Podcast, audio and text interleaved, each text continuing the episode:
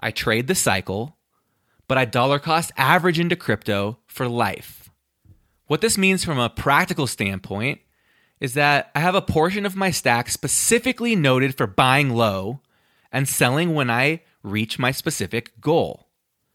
I have a second portion of my stack that I buy, dollar cost average, hold, and grow forever. These are two very different buckets.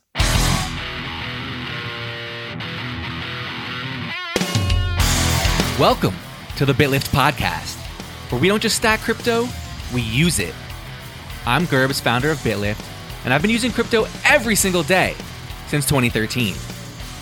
Today, I'm talking about using crypto's four year cycle to accomplish your short term goals, while also dollar cost averaging to build and preserve long term wealth. Everything you hear today, you can find in the show notes at bitlift.com slash podcast. The host and guests of the BitLift podcast are not registered financial advisors. The thoughts and strategies discussed are simply personal opinions and should not be treated as financial advice or recommendation to make a particular investment. This show is for informational and entertainment purposes only. I started the BitLift podcast a year ago.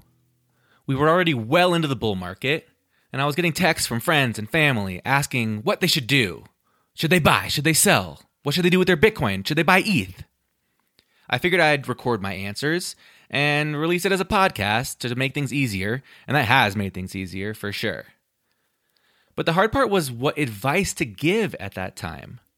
Because honestly, I was done buying most of my crypto at that point. People in the Discord know that I've executed very few trades in the past year. That's because I was already like in selling mode, not buying mode when I started this podcast. And if I'm being honest, most of what I bought over the past year didn't even go that well. But 95% of my crypto stack is I already had it going into this bull market. So, my advice to people who are hitting me up out of the blue, most of the time it was their first time experiencing crypto, was to just dollar cost average in. Do it slowly and to learn and pay attention, try to understand the crypto market so they could be prepared and more experienced going into the next cycle. Well, that time is now. Almost a year ago, in August 2021, I dropped the third episode of the BitLift podcast titled Timing and Understanding Crypto's Four Year Market Cycle. I broke down one of the most fundamental things that every crypto investor needs to know and understand, which is that crypto markets are cyclical. They go through this boom and bust cycle, or sometimes called phases of expansion and contraction. If nothing else, you've heard that we're now in crypto winter. This is that contraction phase. In the recent bull market, the crypto market cap grew from 200 billion to 3 trillion dollars. And now we've crashed to 1 trillion. That's still 5x higher than when we started. This is nothing new. All markets go through cycles. The entire economy goes through 10 year and 100 year cycles. For the best explanation of market cycles, you should check out Ray Dalio's video titled How the Economic Machine Works. It has over 30 million views on YouTube. Half of them are probably me just rewatching it over and over again. I'll make sure to link to it in the show notes. It's 30 minutes of pure gold, digital gold. Economic cycles, without a doubt, impact the crypto market. When rates are low and lending is cheap and easy, people are flush and asset prices soar. That's not even accounting for the trillions of dollars we've had inflated and airdropped on us during the pandemic. But have you felt that this past year? Have you felt like everyone was flush? If not, it's something to really tune into. To me, it was super obvious. There was lots of money sloshing around out there. Bitcoin and crypto markets appear to move even faster than the economy, though. If you look at the charts, Bitcoin hits a new all time high every four years. In 2013, it hit 1200. In 2017, it hit 20K. In 2021, it hit 69, every time four years apart. And each of these all time highs hits about six months after the Bitcoin halving event. Bitcoiners like myself have theorized that the halving event kicks off the crypto bull market. This has become a more controversial topic, though, uh, especially since Plan B's now debunked stock to flow model took the halving theory to the next level. But still, you should really understand how the halving kicks off the cycle. Go back and listen to episode three. I break down exactly how the Bitcoin halving kicks off the cycle. But I don't want to make this episode all about the halving. So, in simple terms, here's, here's how the cycle works. First, the Bitcoin halving creates a supply shock, and this causes the price to start to rise. Rising prices kick off a media frenzy, and that media frenzy drives more retail buying. These are all the people I'm getting texts from. That frenzy kicks off shitcoin mania, which is just tons and tons of confusing new product launches uh, with huge promises and, and a lot of times has big money backing them. And this this mania, it, people get rich. Lots of people get rich. They get paper rich because most people don't sell. Seeing people get rich causes even more people to pile in at the top. This is the most unfortunate thing that happens during the cycle is lots and lots of people buy crypto for the first time at the top. This is what causes the insanity we've been seeing for the past year. And then, an inevitable explosion, like we saw with Terra, combined with a lot of over leveraging, which is lots of borrowing, like we've seen with Celsius and Three Arrows Capital, it causes a crash. The entire market suffers, and you know, shitcoins get hit the worst. Bitcoin and ETH get hit hard too, but not quite as hard. Now is the most important part. This is where we are now. This is where the legit builders take everything they learned from the previous cycle and they get back to building. They have until the next halving to improve the security, improve the usability, improve the value propositions of the products that they've been working on. And they'll start tinkering on new projects, which may or may not be the biggest winners of the next cycle. This is the build cycle. This is it takes years. These aren't sketchy projects with fake teams. These are the serious engineers. This is serious R&D, serious scalability, serious innovation. These are the things we're going to be playing with and stacking during crypto winter. These are the L2s and the DApps. We'll put them in the sort of YOLO buckets of our portfolio. And if you haven't listened to episode 7 of the BitLift podcast, I break down how to construct your crypto portfolio. So, this is the cycle. And while some investment professionals will tell you not to try to time the market, I kind of call bullshit on that. You know, you're investing for two reasons. The first is to create wealth, the second is to preserve wealth. Those are two very different things, and you need to approach them in two different ways.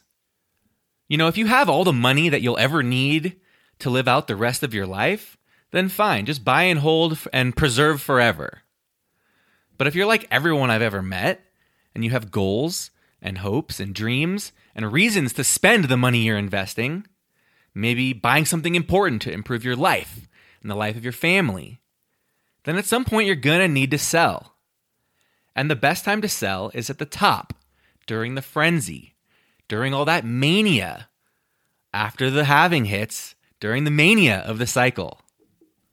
Obviously, this is easier said than done, but if you're ever going to take cash out, you need to know when to do it. And now that you've seen it cycle, you've experienced the chaos of a cycle, you felt those euphoric highs and those gut wrenching lows. That was the first step to crushing it with crypto. You had to feel that. You had to create that muscle memory.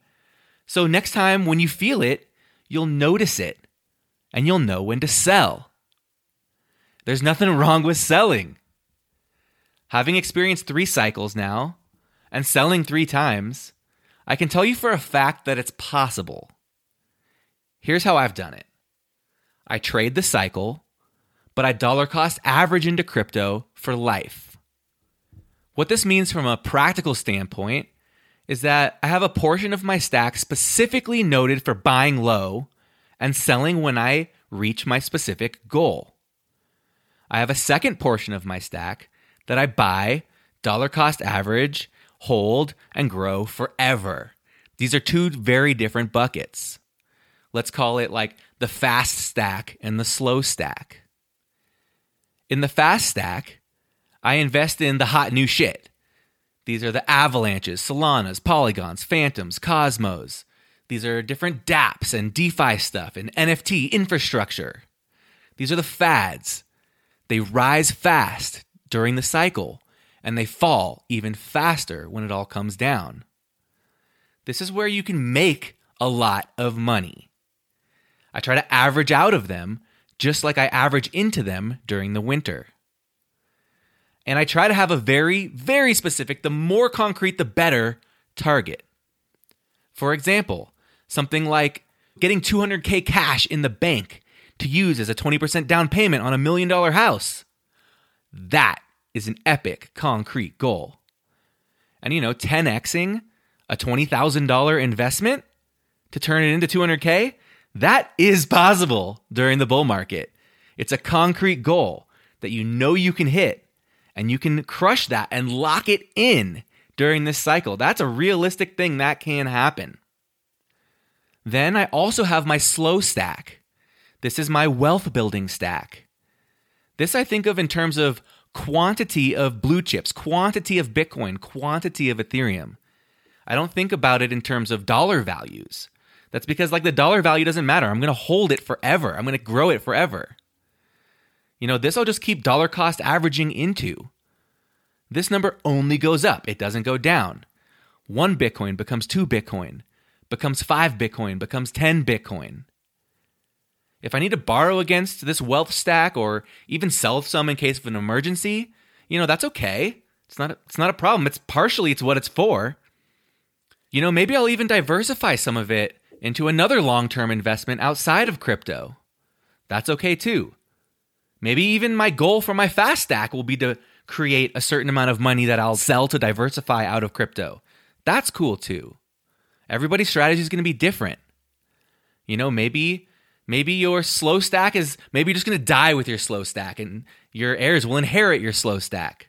All of these things are okay, but they're two very different buckets. The slow stack grows through very simple dollar cost averaging, weekly buys, monthly buys. And you know, if I'm being totally honest, I slowed down adding to my slow stack during the bull market. You know, I haven't added to it in over a year. Everything was so frothy during the bull market. And quite honestly, my attention was spent on my fast stack. That's okay too. But here we are after the crash. I'm going to start adding back to my slow stack now. In fact, for me, my strategy is going to be for every dollar I put into my high risk kind of sort of angel investment bucket, I'm going to allocate the same amount of money to my wealth stack, to my slow stack, to growing my Bitcoin stack and my ETH stack. Actually, with ETH, the way I've been doing it personally is that I still do a lot of yield farming. All of that goes towards buying more ETH. And then the dollars that I'm investing go towards half more Bitcoin and half investments that I think are going to crush in the next cycle. Like I tell people that I live my life by the four year crypto cycle. And honestly, it's true. Like I have goals and hopes and dreams for each four year cycle. And those are my chances to lock it in. And locking it in is what matters. We don't have control over the cycles. All we can do is position ourselves to benefit from them when they hit. But at the same time, you know, we need to be very honest with ourselves. You know, there's no guarantee that crypto will boom again. No guarantee, even though we've seen it. But the reality is, knowing what you've seen, knowing what you've just went through in crypto over the past year, maybe even 2 years. Do you really think that it's not going to happen again? Do you think it's over? You think crypto's dead? Do you think money and financial infrastructure run on decentralized protocols is dead? Do you think people want government controlled money more than they want decentralized money? Do you think all of this is going to go away? You know, hell no. Of course, it's not going anywhere. The cycle is going to continue. And now you know what to look for. You can think about how to prepare for it.